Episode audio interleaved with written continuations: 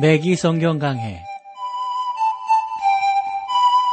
Thru the Bible 제공으로 창세기부터 요한계시록까지 강해한 매기 목사님의 강해 설교를 보내드리는 매기 성경 강해 오늘도 목동제일교회 김성근 목사님께서 말씀을 전해주시겠습니다.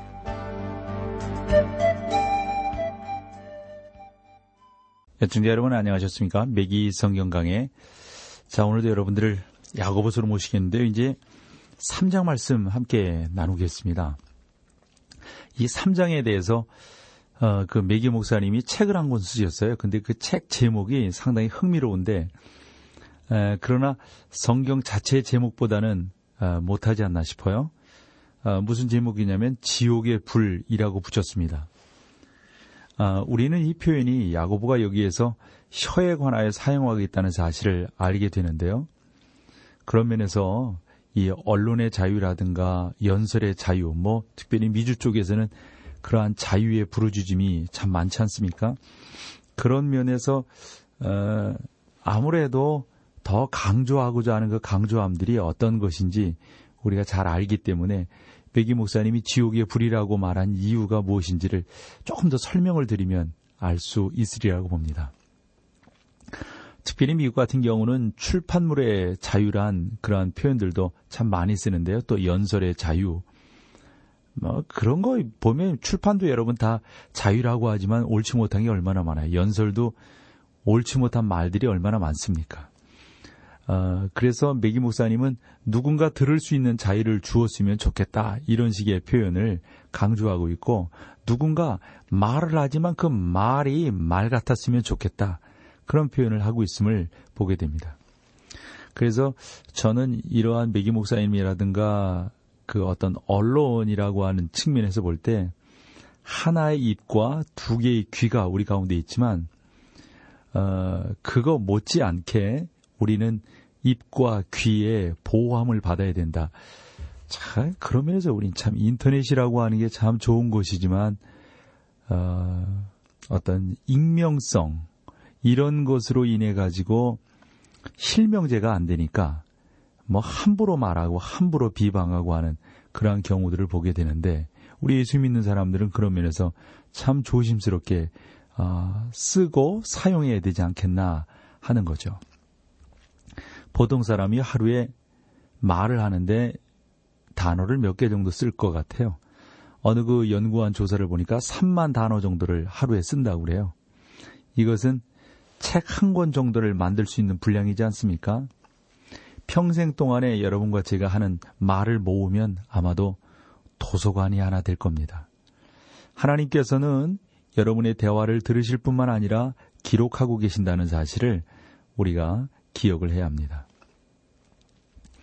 어, 메기 목사님이 그 현대에 있어서 그 연설이 있잖아요. 뭐 연설의 자유, 발표의 자유 뭐 이런 것들을 하는데 그런 내용의 출발점을 저도 이 메기 목사님의 이 강조를 통해서 알게 되었는데 캘리포니아 대학의 버클리에서부터 어, 어, 시작이 되었다고 그래요. 그러니까 캘리포니아 대학의 버클리 캠퍼스죠. 이, 이것은 어느 면에서 보면 그 중요성과 상관없이 뉴스 매체의 표제를 장식하고 있다는 것이죠. 뉴스는 매체의 표제를 장식합니다. 어, 그러니까 뉴스의 표제 그 자체가 또 하나의 쇠뇌가 되는 것이죠. 그 위대한 대학을 자기들의 세금으로 후원하고 있던 시민들과 유력한 인사들이 그 대학이 소수의 급진주의자들에 의해서 조롱당하고 뭐 이런 것들을 보면서 아마도 그 위기감을 느꼈던 것 같아요. 그래서 한편 학생들의 대부분은 좋은 교육을 받고자 막 그렇게 애를 쓰고 그러니까 모인 사람들이 이걸 어떻게 했으면 좋겠느냐. 그래서 크게 단결을 했다고 그러죠. 이제 표현의 자유를 관한, 표현의 자유에 관한 문제는 대학가나 뉴스 매체의 독점물이 아니라 어떻게 보면 그러한 염려는 교회 안에도 지금 들어와 있지 않나 싶습니다.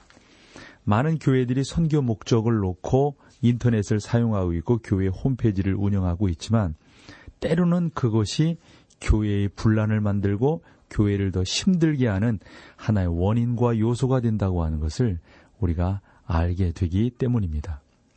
우리 각 사람은 그리스도인으로서 표현의 자유를 갖고 있지만 또한 그 표현을 하나의 예수 믿는 사람이라고 하는 그 테두리 안에서 해야 된다 하는 것이죠. 저는 자문서와 마찬가지로 야고보서도 하나님의 어떤 대학 가운데 하나 있는 한 강좌, 하나님의 대학에 있는 66개의 강좌가 있는데 그 강좌 중에 하나라고 보는 거죠. 야고보는 이 논쟁이 분부한 주제를 다루고 있는 하나님의 대학의 학장이었고요. 혀를 어떻게 사용해야 할지에 대해서 많이 알고 있는 학자이기도 했습니다. 우리는 본 서신을 통하여 하나님께서 여러 가지 방법으로 믿음을 시험하신다는 사실을 살펴보게 됩니다. 여기에서 하나님은 우리의 믿음을 혀를 통해서 시험을 하시는데 우리는 생명의 실험실 선반으로부터 우리의 믿음을 시험할 수 있는 산성용액이야말로 다른 수사나 혹은 황산 등의 용액보다 훨씬 더 강력하다고 하는 것을 알게 됩니다. 그 병에는 혀라고 하는 딱지가 붙어 있습니다. 그러나 우리는 혀의 화학이 아니라 혀가 화학이 아니라 혀의 신학에 대해서 지금 말하고 있는 것입니다. 야고보는 이미 자기가 이 주제를 다루고 있다고 말합니다. 야고보는 1장 26절에서 이렇게 말을 하고 있죠. 누구든지 스스로 경건하다 생각하며 자기 혀를 재갈 먹이지 아니하고 자기 마음을 속이면 이 사람의 경건은 뭐라고요? 헛것이다. 라고 말을 했습니다. 또한 야고보서 1장 19절을 보면 사람마다 듣기는 속히 하고 말하기는 어떻게 하라고요? 더디하라. 얼마나 중요합니까? 하나님께서 우리에게 두 개의 귀를 주신 것은 말하는 것보다 듣기를 배나 해라. 이런 어떤 상징성이 있지 않을까요?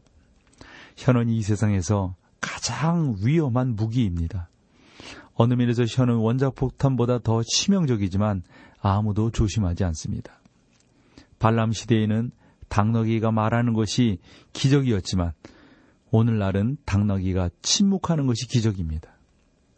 또 어떤 사람들은 갓난아이가 말을 배우는데 2년 걸리지만 입을 다무는 데는 50년이 걸린다고 말을 합니다.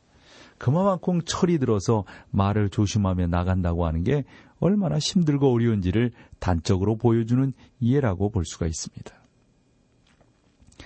방파제 위에서 몇 시간 동안 낚시질을 했는데요. 아무것도 잡지 못했던 사람이 있었습니다. 그것도 한 사람이 아니라 두 사람이에요. 그, 어, 그 두 사람이, 어, 그렇게 있는데 저쪽으로부터 어, 여인이 방파제로 걸어온 거였습니다. 그는 마침내 한 마리를 딱 낚았어요. 그 여인이 걸어올 때.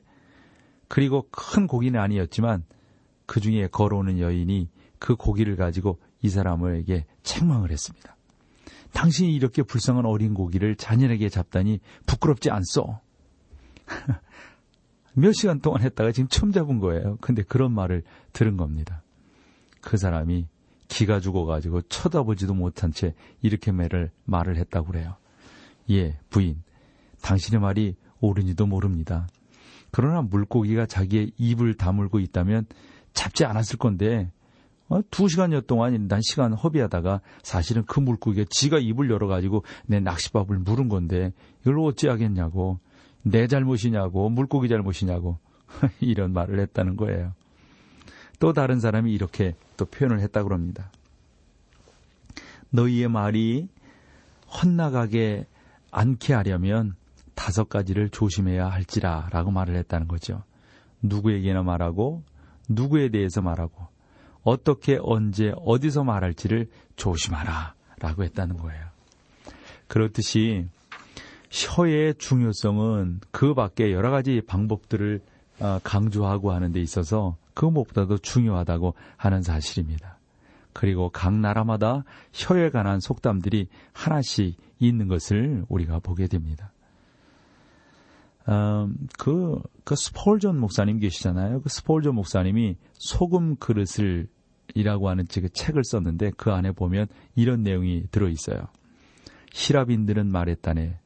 뼈도 없이 작고 연약한 혀가 능히 사람을 깔아 죽일 수 있다네. 또 터키인들은 이렇게 주장했다네. 혀가 칼보다 훨씬 많은 사람을 죽일 수 있다고. 어느 페르시아 경어는 격언은 이렇게 자유롭게 말했다네. 말 많은 혀는 일찍 죽느니라. 또 다른 형식을 표현하기를 당신의 혀 때문에 목이 잘려 나가지 않도록 조심하라. 한 중국인은 이렇게 말을 했다고 합니다.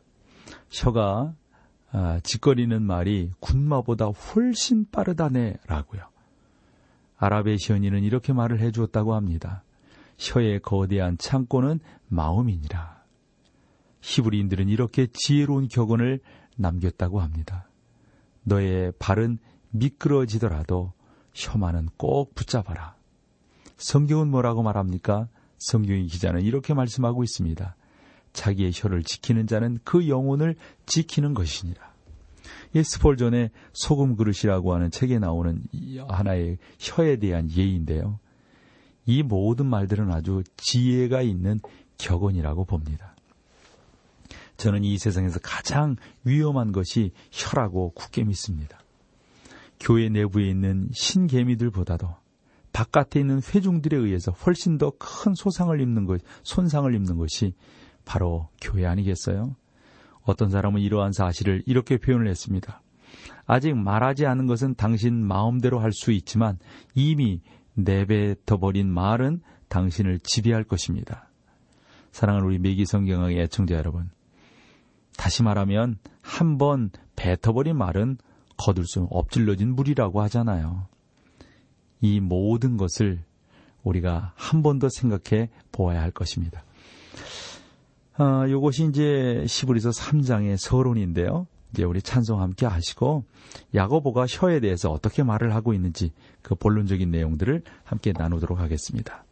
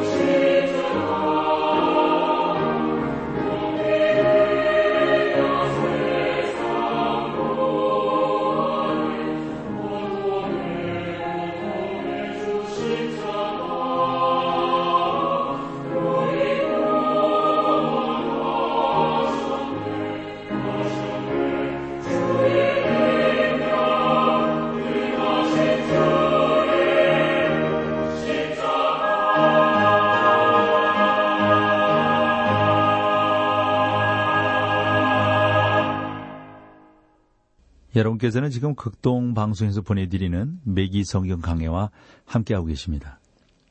자, 이제 본문으로 들어가 볼까요? 3장 1절 말씀입니다. 내 형제들아 너희는 선생된 우리가 더 큰 심판 받을 줄을 알고 많이 선생이 되지 말라. 야고보는 선생에게 더 큰 책임이 있다고 말합니다. 그 이유는 잘못 가르치는 책임은 심각하기 때문인 거죠. 저는 그토록 많은 그리스도인들이 온갖 종류의 교훈들, 특히 예언에 관한 교훈들 때문에 넘어지는 것을 보고 참으로 깜짝 놀란 것을 뭐 저도 알고 여러분들도 아마 그런 경험이 있으실 거예요. 오늘날 모든 선생들에게 필요한 것은 조심스러운 혀 아니겠어요? 사람들은 온갖 종류의 종파나 주의를 받아들이고 있습니다. 그러나 이 많은 선생들이 성경에 관한 한 전혀 무지하지 않습니까? 저는 가정 성경 공부를 좋아하며 그것들이 진정으로 빈자리를 메꾸어 준다고 생각을 합니다.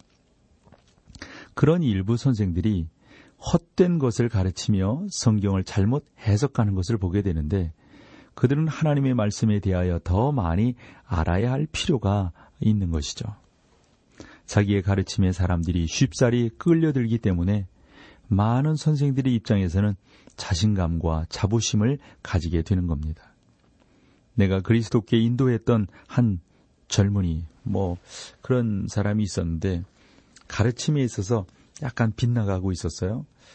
그래서 그에게 말씀을 연구하라고 말을 했지만, 좀 말을 좀 안 듣더라고요.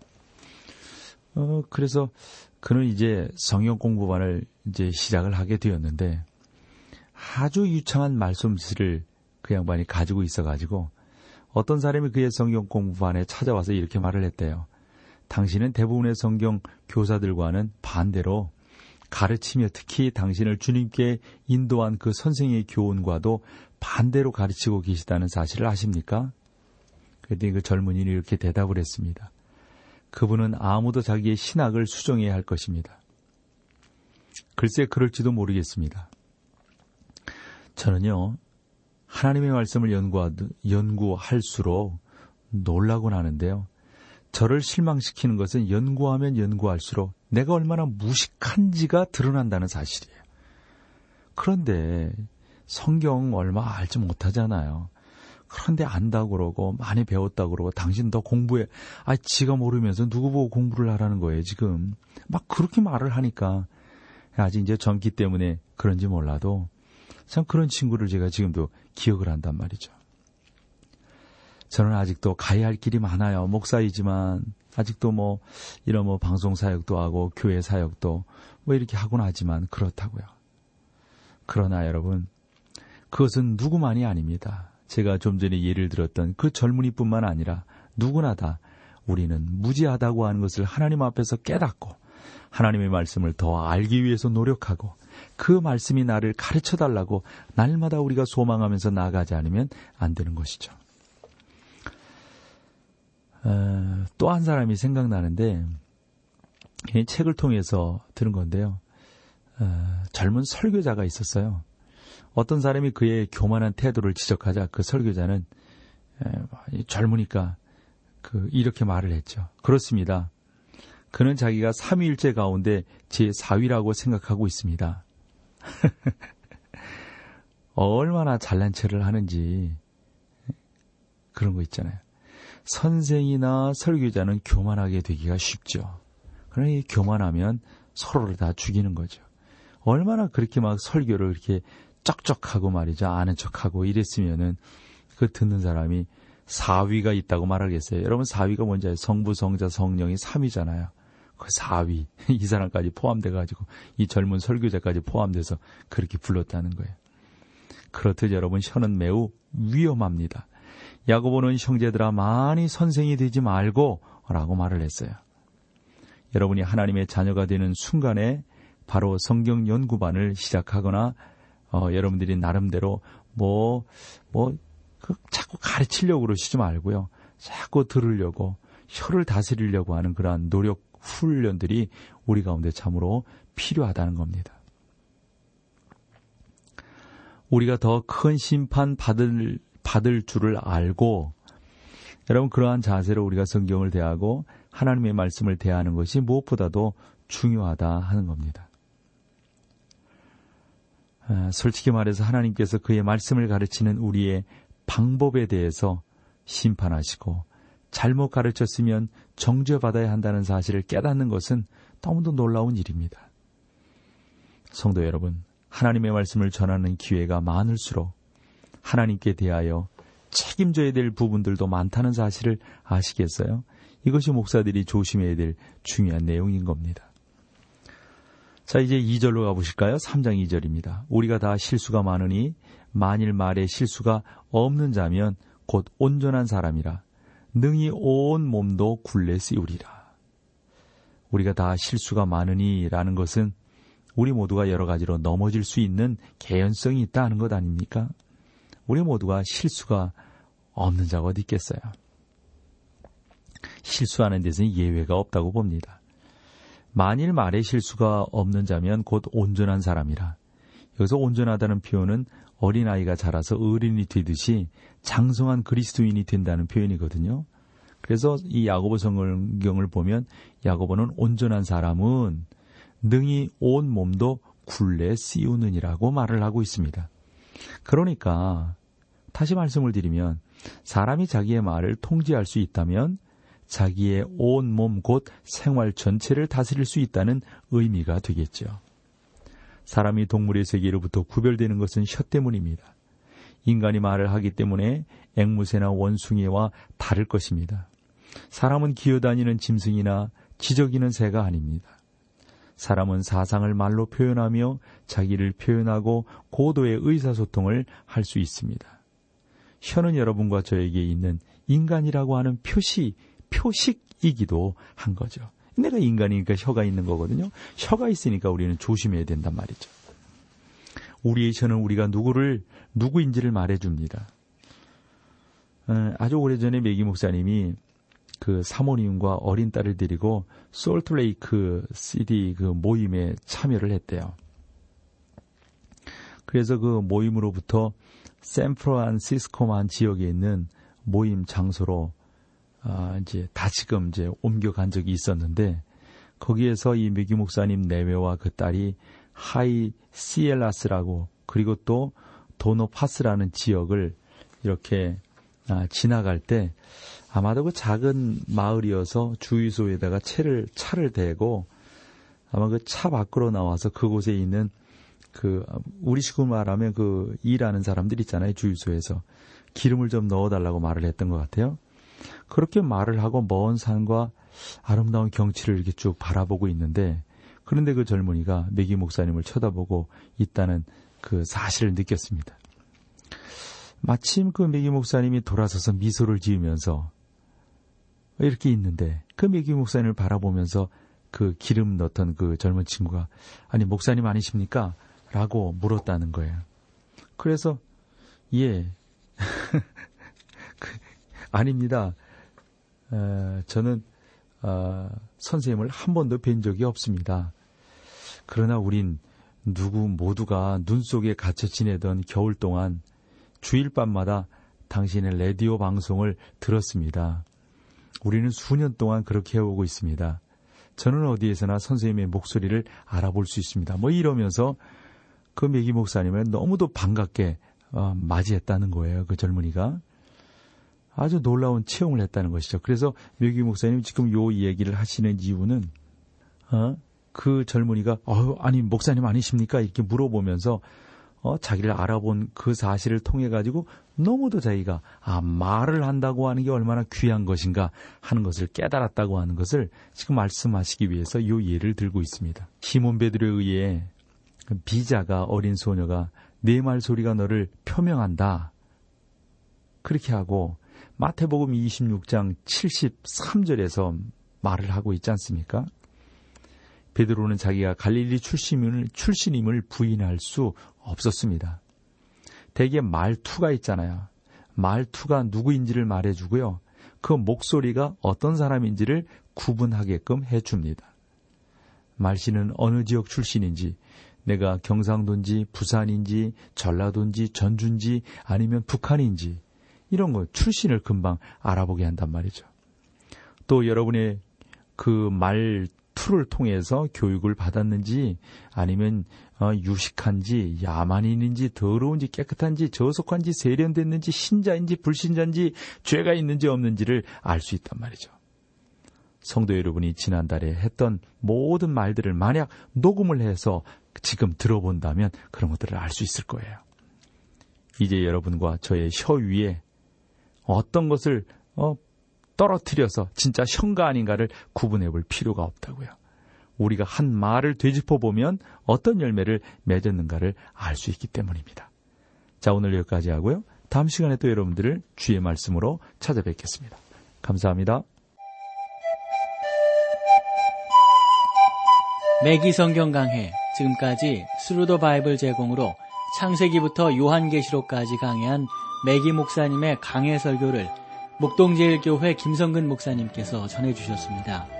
이 시간 방송 들으시고 청취 소감을 보내주신 분께는 나침반 출판사에서 신앙서적을 보내드립니다. 청취 소감을 남겨주실 분들은 극동방송 홈페이지 매기 성경 강해로 들어오셔서 사연을 남겨주시거나 문자로 참여하실 분들은 한 통에 50원의 유료 문자 샵 1069, 샵 1069번으로 보내주시기 바랍니다. 매기 성경 강해 오늘 순서를 마칩니다.